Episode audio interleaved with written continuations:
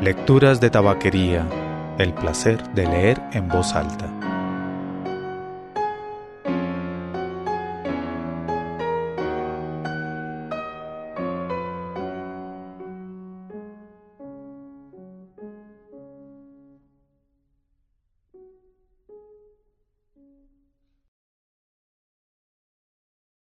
Cien años de soledad. Gabriel García Márquez. Muchos años después, frente al pelotón de fusilamiento, el coronel Aureliano Buendía había de recordar aquella tarde remota en que su padre lo llevó a conocer el hielo.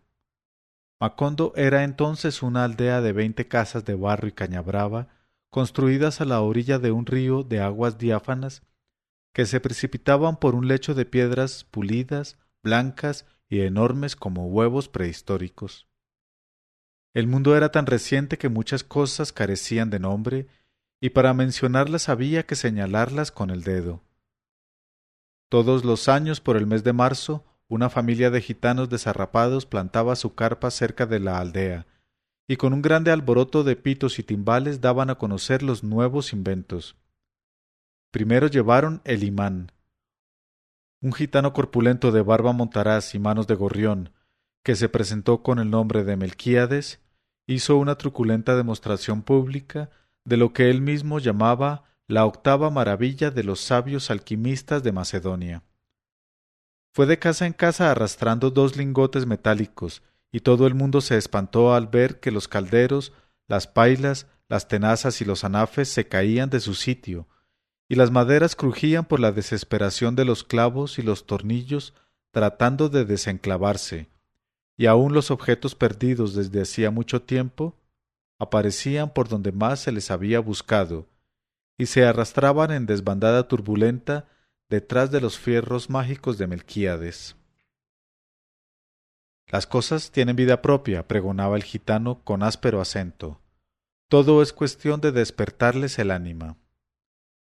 José Arcadio Buendía, cuya desaforada imaginación iba siempre más lejos que el ingenio de la naturaleza, y aún más allá del milagro y la magia, pensó que era posible servirse de aquella invención inútil para desentrañar el oro de la tierra.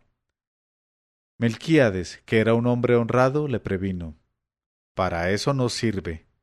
Pero José Arcadio Buendía no creía en aquel tiempo en la honradez de los gitanos, así que cambió su mulo y una partida de chivos por los dos lingotes imantados. Úrsula Iguarán, su mujer, que contaba con aquellos animales para ensanchar el desmedrado patrimonio doméstico, no consiguió disuadirlo. Muy pronto ha de sobrarnos oro para empedrar la casa, replicó su marido. Durante varios meses se empeñó en demostrar el acierto de sus conjeturas. Exploró palmo a palmo la región, inclusive el fondo del río, arrastrando los dos lingotes de hierro y recitando en voz alta el conjuro de Melquíades, lo único que logró desenterrar fue una armadura del siglo XV, con todas sus partes soldadas por un cascote de óxido, cuyo interior tenía la resonancia hueca de un enorme calabazo lleno de piedras. Cuando José Arcadio Buendía y los cuatro hombres de su expedición lograron desarticular la armadura, encontraron dentro un esqueleto calcificado que llevaba colgado en el cuello un relicario de cobre con un rizo de mujer. En marzo volvieron los gitanos. Esta vez llevaban un catalejo y una lupa del tamaño de un tambor, que exhibieron como el último descubrimiento de los judíos de Ámsterdam. Sentaron una gitana en un extremo de la aldea e instalaron el catalejo a la entrada de la carpa. Mediante el pago de cinco reales la gente se asomaba al catalejo y veía a la gitana al alcance de su mano. La ciencia ha eliminado las distancias, pregonaba Melquíades. Dentro de poco el hombre podrá ver lo que ocurre en cualquier lugar de la tierra sin moverse de su casa. Un mediodía ardiente hicieron una asombrosa demostración con la lupa gigantesca. Pusieron un montón de hierba seca en mitad de la calle y le prendieron fuego mediante la concentración de los rayos solares. José Arcadio Buendía, que aún no acababa de consolarse por el fracaso de sus imanes, concibió la idea de utilizar aquel invento como un arma de guerra. Melquíades otra vez trató de disuadirlo, pero terminó por aceptar los dos lingotes imantados y tres piezas de dinero colonial a cambio de la lupa. Úrsula lloró de consternación. Aquel dinero formaba parte de un cofre de monedas de oro que su padre había acumulado en toda una vida de privaciones y que ella había enterrado debajo de la cama en espera de una buena ocasión para invertirlas. José Arcadio Buendía no trató siquiera de consolarla, entregado por entero a sus experimentos tácticos con la abnegación de un científico y aun a riesgo de su propia vida. Tratando de demostrar los efectos de la lupa en la tropa enemiga, se expuso él mismo a la concentración de los rayos solares y sufrió quemaduras que se convirtieron en úlceras y tardaron mucho tiempo en sanar. Ante las protestas de su mujer, alarmada por tan peligrosa inventiva, estuvo a punto de incendiar la casa. Pasaba largas horas en su cuarto haciendo cálculos sobre las posibilidades estratégicas de su arma novedosa hasta que logró componer un manual de una asombrosa claridad didáctica y un poder de convicción irresistible. Lo envió a las autoridades acompañado de numerosos testimonios sobre sus experiencias y de varios pliegos de dibujos explicativos, al cuidado de un mensajero que atravesó la sierra, se extravió en pantanos desmesurados, remontó ríos tormentosos y estuvo a punto de perecer bajo el azote de las fieras la desesperación y la peste antes de conseguir una ruta de enlace con las mulas del correo. A pesar de que el viaje a la capital era en aquel tiempo poco menos que imposible, José Arcadio Buendía prometía intentarlo tan pronto como se lo ordenara el gobierno, con el fin de hacer demostraciones prácticas de su invento ante los poderes militares y adiestrarlos personalmente en las complicadas artes de la guerra solar. Durante varios años esperó la respuesta. Por último, cansado de esperar, se lamentó ante Melquíades del fracaso de su iniciativa, y el gitano dio entonces una prueba convincente de honradez. Le devolvió los doblones a cambio de la lupa y le dejó además unos mapas portugueses y varios instrumentos de navegación. De su puño y letra escribió una apretada síntesis de los estudios del monje Hermann, que dejó a su disposición para que pudiera servirse del astrolabio la brújula y el sextante. José Arcadio Buendía pasó los largos meses de lluvia encerrado en un cuartito que construyó en el fondo de la casa para que nadie perturbara sus experimentos. Habiendo abandonado por completo las obligaciones domésticas, permaneció noches enteras en el patio vigilando el curso de los astros y estuvo a punto de contraer una insolación por tratar de establecer un método exacto para encontrar el mediodía. Cuando se hizo experto en el uso y manejo de sus instrumentos, tuvo una noción del espacio que le permitió navegar por mares incógnitos, visitar territorios deshabitados y trabar relación con seres espléndidos, sin necesidad de abandonar su gabinete. Fue esa la época en que adquirió el hábito de hablar a solas, paseándose por la casa sin hacer caso de nadie, mientras Úrsula y los niños se partían el espinazo en la huerta cuidando el plátano y la malanga, la yuca y el ñame, la auyama y la berenjena. De pronto, sin ningún anuncio, su actividad febril se interrumpió y fue sustituida por una especie de fascinación. Estuvo varios días como hechizado repitiéndose a sí mismo en voz baja un sartal de asombrosas conjeturas sin dar crédito a su propio entendimiento. Por fin un martes de diciembre, a la hora del almuerzo, soltó de un golpe toda la carga de su tormento. Los niños habían de recordar por el resto de su vida la augusta solemnidad con que su padre se sentó a la cabecera de la mesa, temblando de fiebre, devastado por la prolongada vigilia y por el encono de su imaginación, y les reveló su descubrimiento.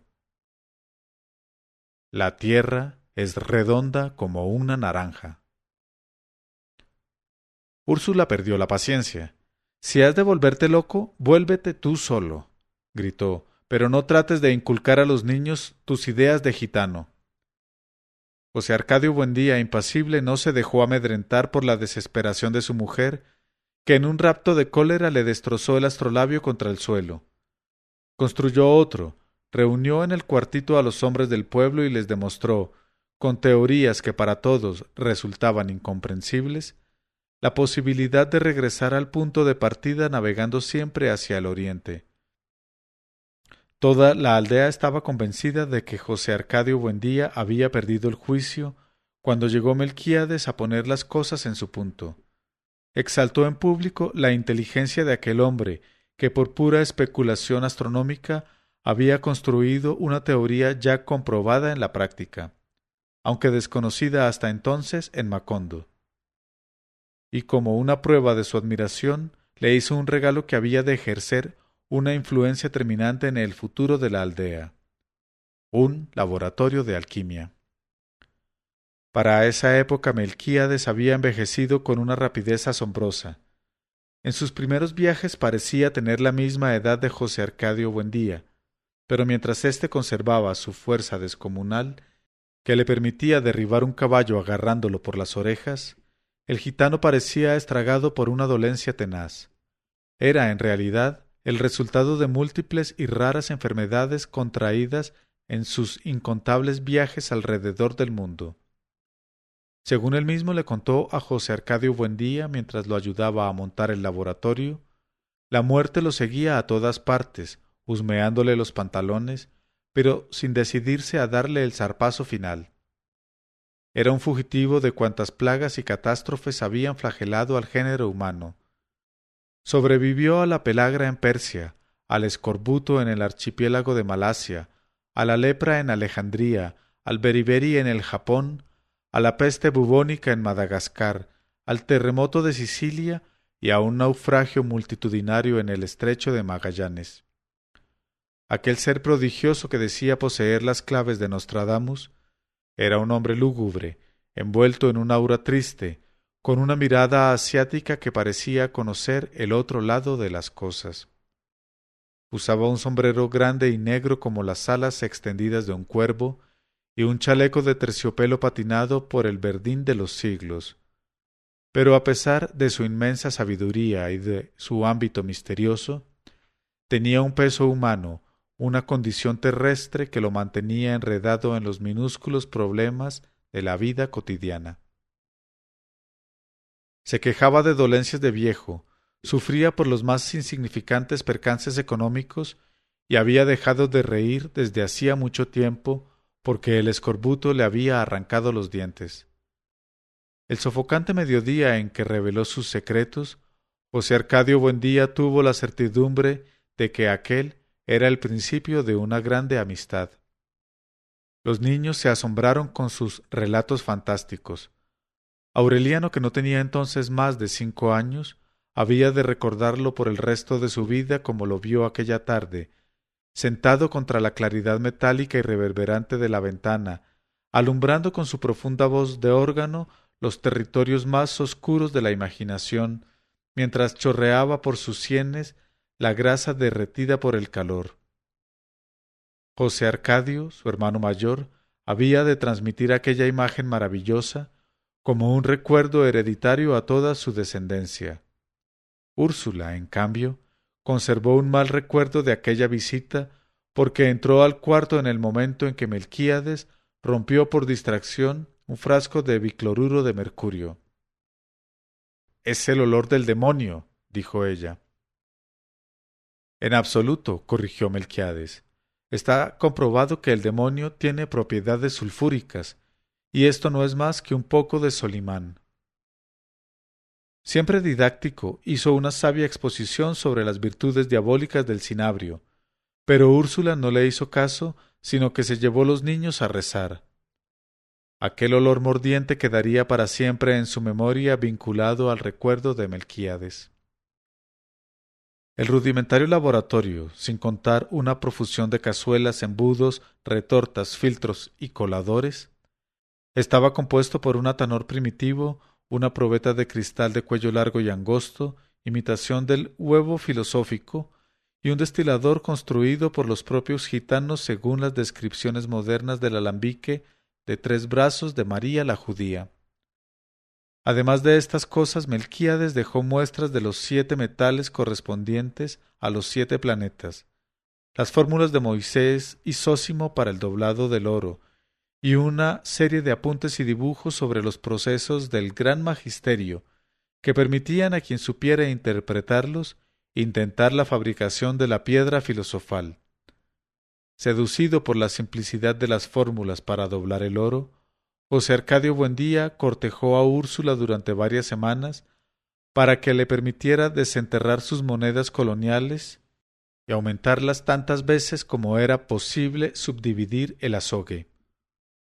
Úrsula cedió, como ocurría siempre, ante la inquebrantable obstinación de su marido. Entonces José Arcadio Buendía echó treinta doblones en una cazuela y los fundió con raspadura de cobre, oro pimente, azufre y plomo. Puso a hervir todo a fuego vivo en un caldero de aceite de ricino hasta obtener un jarabe espeso y pestilente más parecido al caramelo vulgar que al oro magnífico. En azarosos y desesperados procesos de destilación, fundida con los siete metales planetarios, rebajada con el mercurio hermético y el vitriolo de Chipre y vuelta a cocer en manteca de cerdo a falta de aceite de rábano, la preciosa herencia de Úrsula quedó reducida a un chicharrón carbonizado que no pudo ser desprendido del fondo del caldero. Cuando volvieron los gitanos, Úrsula había predispuesto contra ellos a toda la población, pero la curiosidad pudo más que el temor, porque aquella vez los gitanos recorrieron la aldea haciendo un ruido ensordecedor con toda clase de instrumentos músicos, mientras el pregonero anunciaba la exhibición del más fabuloso hallazgo de los naciancenos. De modo que todo el mundo se fue a la carpa, y mediante el pago de un centavo vieron un Melquiades juvenil, repuesto, desarrugado, con una dentadura nueva y radiante.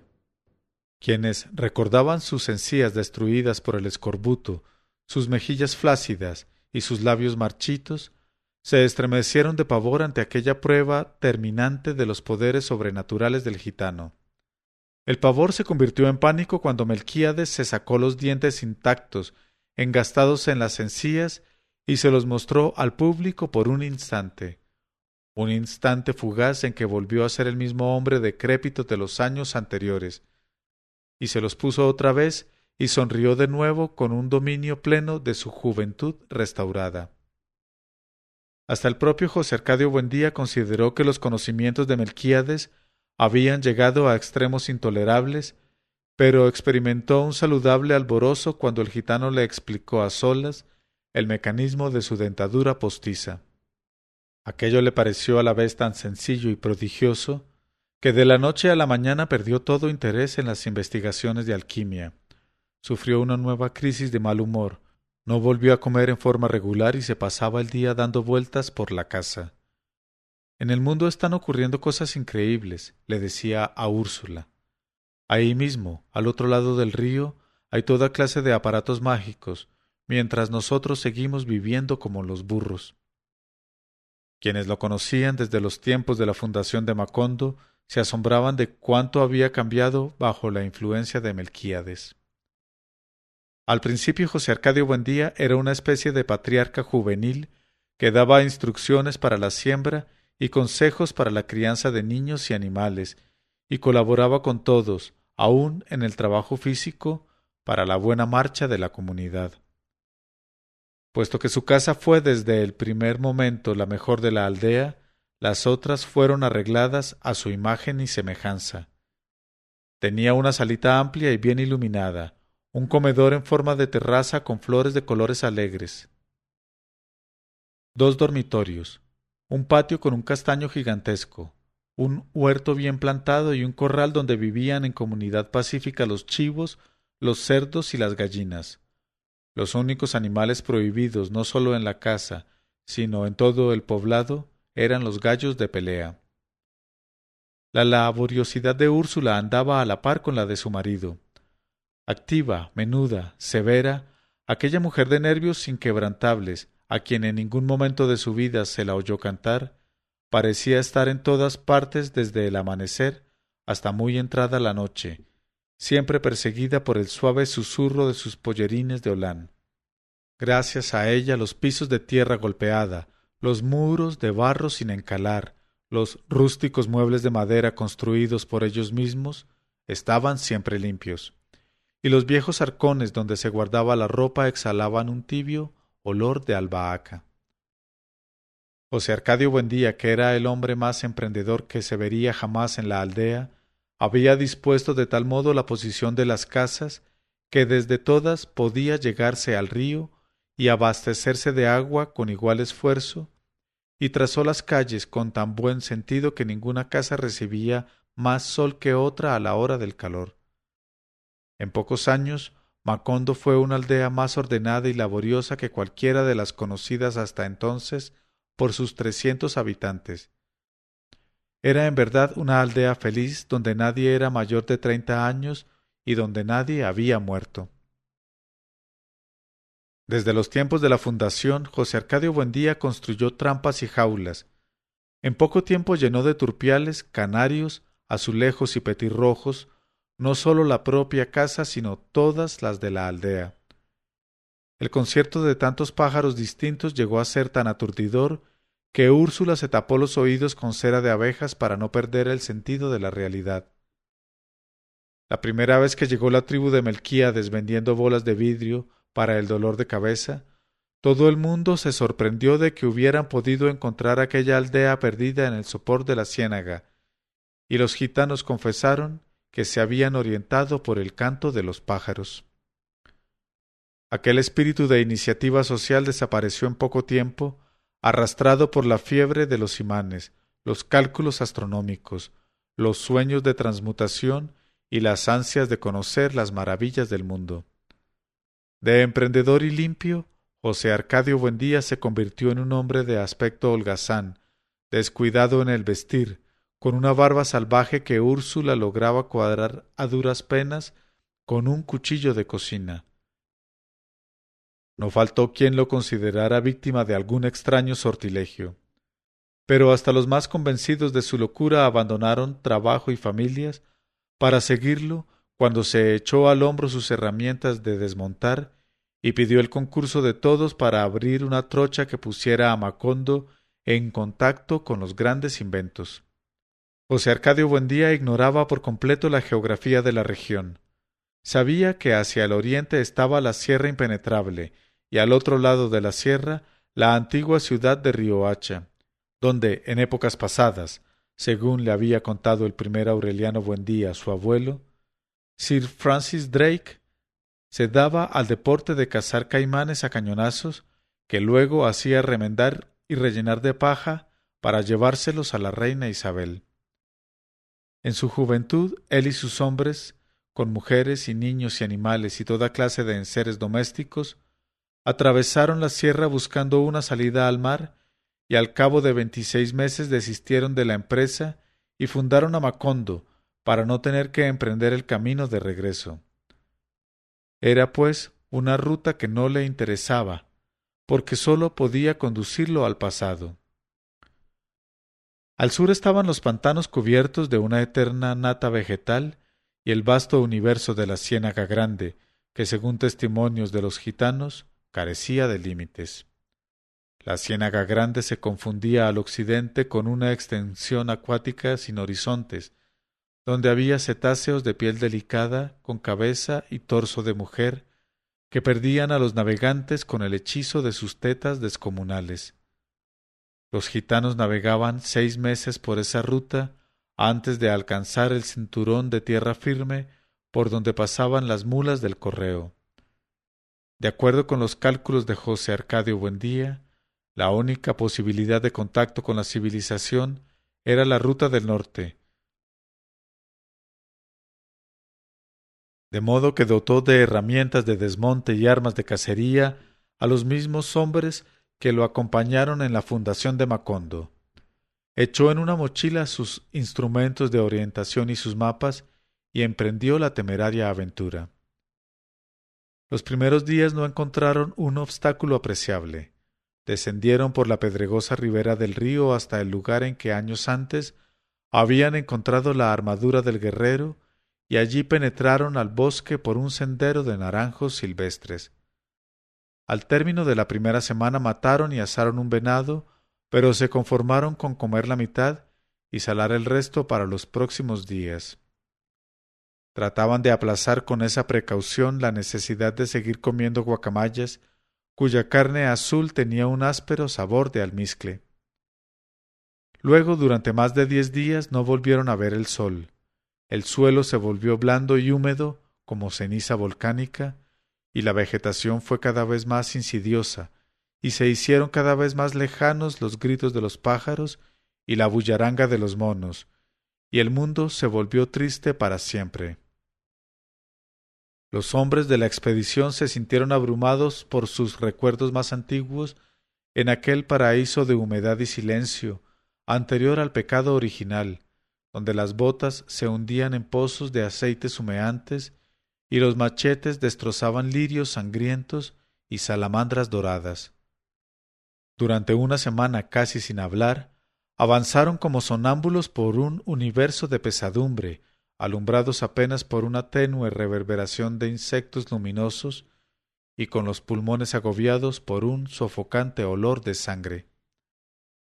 No podían regresar porque la trocha que iban abriendo su paso se volvía a cerrar en poco tiempo, con una vegetación nueva que casi veían crecer ante sus ojos. No importa, decía José Arcadio Buendía. Lo esencial es no perder la orientación.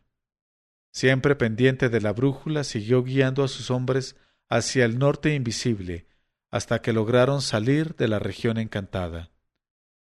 Era una noche densa, sin estrellas, pero la oscuridad estaba impregnada por un aire nuevo y limpio. Agotados por la prolongada travesía, colgaron las hamacas y durmieron a fondo por primera vez en dos semanas. Cuando despertaron ya con el sol alto, se quedaron pasmados de fascinación. Frente a ellos, rodeado de helechos y palmeras, blanco y polvoriento en la silenciosa luz de la mañana, estaba un enorme galeón español, ligeramente volteado a estribor. De su arboladura intacta colgaban las piltrafas escuálidas del velamen entre jarcias adornadas de orquídeas. El casco, cubierto con una tersa coraza de rémora petrificada y musgo tierno, estaba firmemente enclavado en un suelo de piedras. Toda la estructura parecía ocupar un ámbito propio, un espacio de soledad y de olvido, pedado a los vicios del tiempo y a las costumbres de los pájaros. En el interior, que los expedicionarios exploraron con un fervor sigiloso, no había nada más que un apretado bosque de flores. El hallazgo del galeón, indicio de la proximidad del mar, quebrantó el ímpetu de José Arcadio Buendía. Consideraba como una burla de su travieso destino haber buscado el mar sin encontrarlo, al precio de sacrificios y penalidades sin cuento, y haberlo encontrado entonces sin buscarlo, atravesado en su camino como un obstáculo insalvable. Muchos años después, el coronel Aureliano Buendía volvió a atravesar la región cuando era ya una ruta regular del correo, y lo único que encontró de la nave fue el costillar carbonizado en medio de un campo de amapolas. Sólo entonces, convencido de que aquella historia no había sido un engendro de la imaginación de su padre, se preguntó cómo había podido el galeón adentrarse hasta ese punto en tierra firme, pero José Arcadio no se planteó esa inquietud cuando encontró el mar al cabo de otros cuatro días de viaje, a doce kilómetros de distancia del galeón. Sus sueños terminaban frente a ese mar color de ceniza, espumoso y sucio, que no merecía los riesgos y sacrificios de su aventura. Carajo. gritó. Macondo está rodeado de agua por todas partes. La idea de un Macondo peninsular prevaleció durante mucho tiempo inspirada en el mapa arbitrario que dibujó José Arcadio Buendía al regreso de su expedición. Lo trazó con rabia, exagerando de mala fe las dificultades de comunicación, como para castigarse a sí mismo por la absoluta falta de sentido con que eligió el lugar. Nunca llegaremos a ninguna parte, se lamentaba ante Úrsula. Aquí nos hemos de pudrir en vida sin recibir los beneficios de la ciencia. Esa certidumbre, rumiada varios meses en el cuartito del laboratorio, lo llevó a concebir el proyecto de trasladar a Macondo a un lugar más propicio. Pero esta vez Úrsula se anticipó a sus designios febriles. En una secreta e implacable labor de hormiguita predispuso a las mujeres de la aldea contra la veleidad de sus hombres que ya empezaban a prepararse para la mudanza. José Arcadio Buendía no supo en qué momento, ni en virtud de qué fuerzas adversas, sus planes se fueron enredando en una maraña de pretextos, contratiempos y evasivas hasta convertirse en pura y simple ilusión. Úrsula lo observó con una atención inocente y hasta sintió por él un poco de piedad la mañana en que lo encontró en el cuartito del fondo comentando entre dientes sus sueños de mudanza mientras colocaba en sus cajas originales las piezas del laboratorio. Lo dejó terminar lo dejó clavar las cajas y poner sus iniciales encima con un hisopo entintado sin hacerle ningún reproche, pero sabiendo ya que él sabía, porque se lo oyó decir en sus sordos monólogos, que los hombres del pueblo no lo secundarían en su empresa. Sólo cuando empezó a desmontar la puerta del cuartito, Úrsula se atrevió a preguntarle por qué lo hacía, y él le contestó con una cierta amargura Puesto que nadie quiere irse, nos iremos solos. Úrsula no se alteró. No nos iremos, dijo. Aquí nos quedamos, porque aquí hemos tenido un hijo.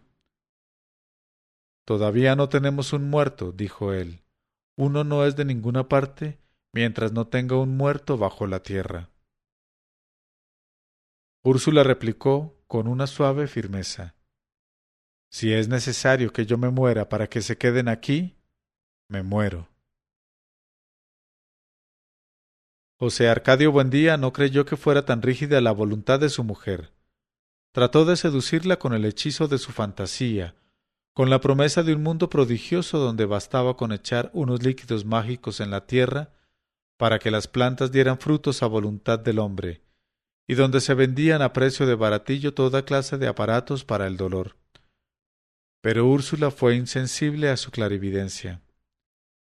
En vez de andar pensando en tus alocadas novelerías, debes ocuparte de tus hijos, replicó.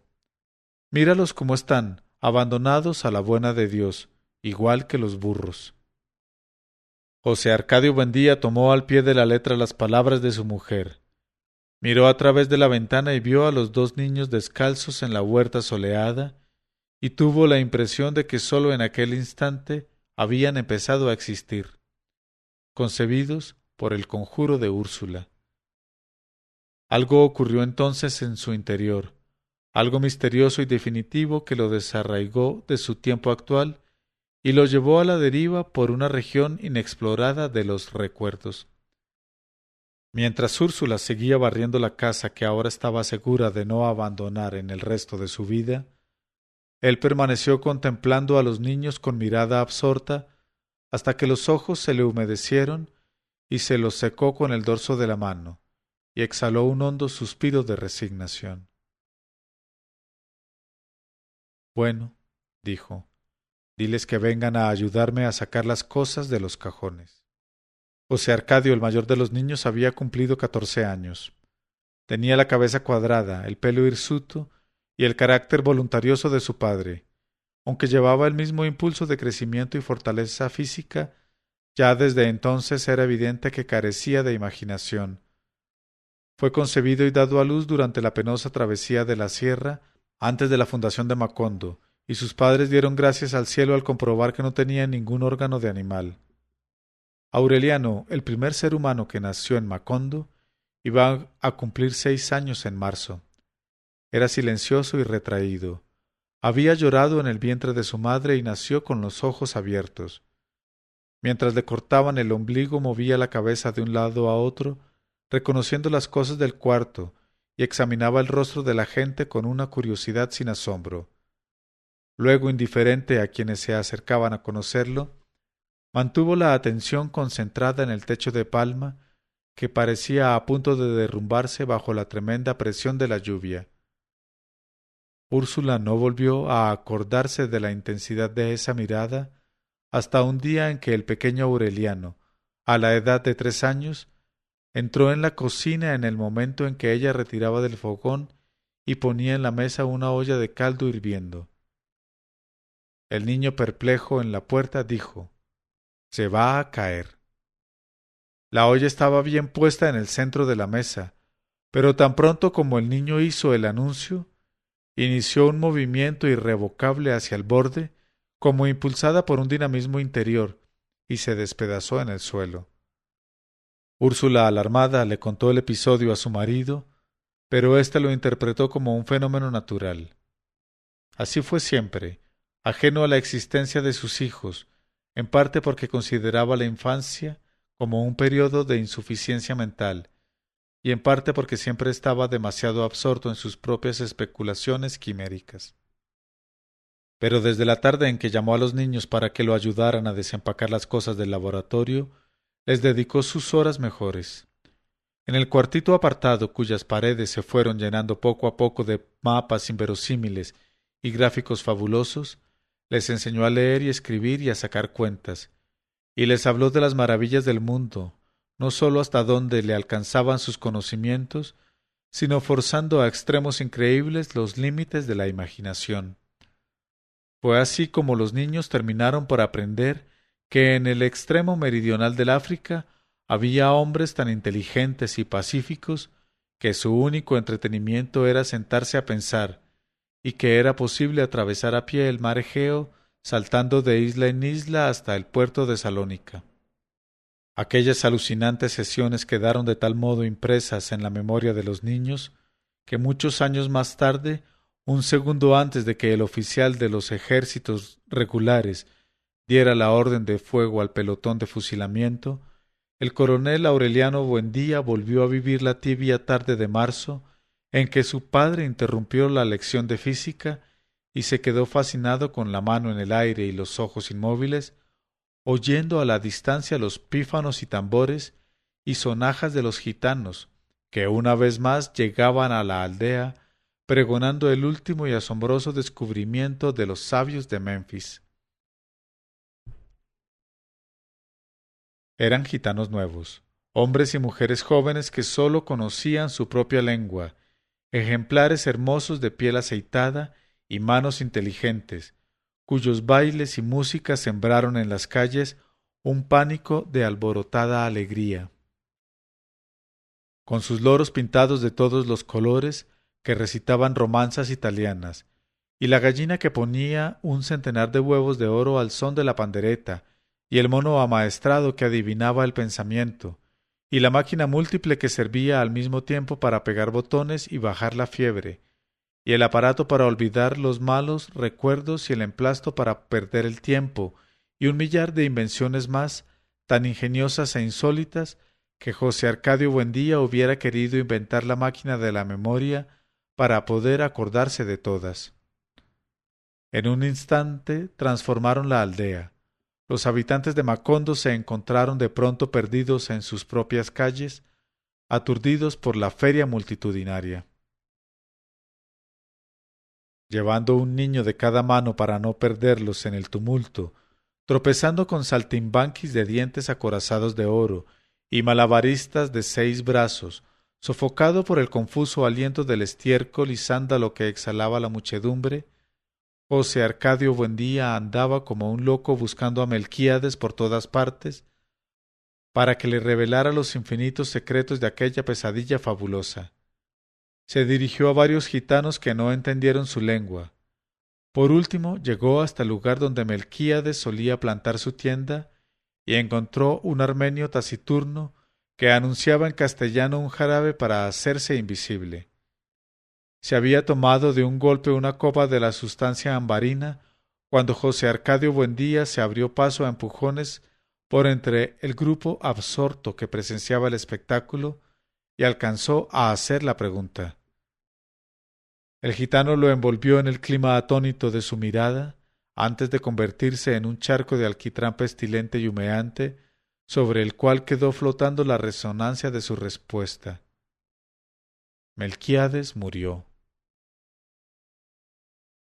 Aturdido por la noticia, José Arcadio Buendía permaneció inmóvil, tratando de sobreponerse a la aflicción, hasta que el grupo se dispersó reclamado por otros artificios y el charco del armenio taciturno se evaporó por completo. Más tarde otros gitanos le confirmaron que, en efecto, Melquiades había sucumbido a las fiebres en los médanos de Singapur y su cuerpo había sido arrojado en el lugar más profundo del mar de Java. A los niños no les interesó la noticia. Estaban obstinados en que su padre los llevara a conocer la portentosa novedad de los sabios de Memphis, anunciada a la entrada de una tienda que, según decían, perteneció al rey Salomón. Tanto insistieron que José Arcadio Buendía pagó los treinta reales y los condujo hasta el centro de la carpa, donde había un gigante de torso peludo y cabeza rapada, con un anillo de cobre en la nariz y una pesada cadena de hierro en el tobillo, custodiando un cofre de pirata. Al ser destapado por el gigante, el cofre dejó escapar un aliento glacial. Dentro sólo había un enorme bloque transparente con infinitas agujas internas, en las cuales se despedazaba en estrellas de colores la claridad del crepúsculo. Desconcertado, Sabiendo que los niños esperaban una explicación inmediata, José Arcadio Buendía se atrevió a murmurar Es el diamante más grande del mundo. No, corrigió el gitano, es hielo. José Arcadio Buendía, sin entender, extendió la mano hacia el témpano, pero el gigante se la apartó. Cinco reales más para tocarlo, dijo. José Arcadio Buendía los pagó y entonces puso la mano sobre el hielo y la mantuvo puesta por varios minutos mientras el corazón se le hinchaba de temor y de júbilo al contacto del misterio. Sin saber qué decir, pagó otros diez reales para que sus hijos vivieran la prodigiosa experiencia. El pequeño José Arcadio se negó a tocarlo. Aureliano, en cambio, dio un paso hacia adelante, puso la mano y la retiró en el acto. Está hirviendo, exclamó asustado. Pero su padre no le prestó atención. Embriagado por la evidencia del prodigio, en aquel momento se olvidó de la frustración de sus empresas delirantes y del cuerpo de Melquíades abandonado al apetito de los calamares.